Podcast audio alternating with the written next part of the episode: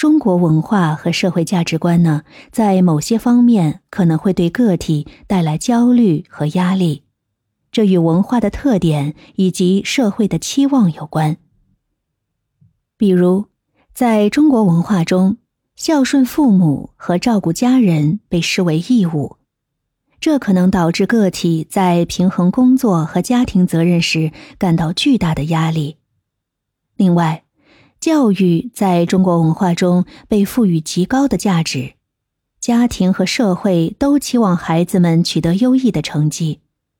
这可能导致学生和家长在学业上承受巨大的压力，包括备考重要考试和参加各种培训班。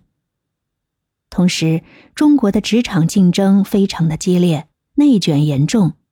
个体呢，常常需要付出更多的努力来保持竞争力，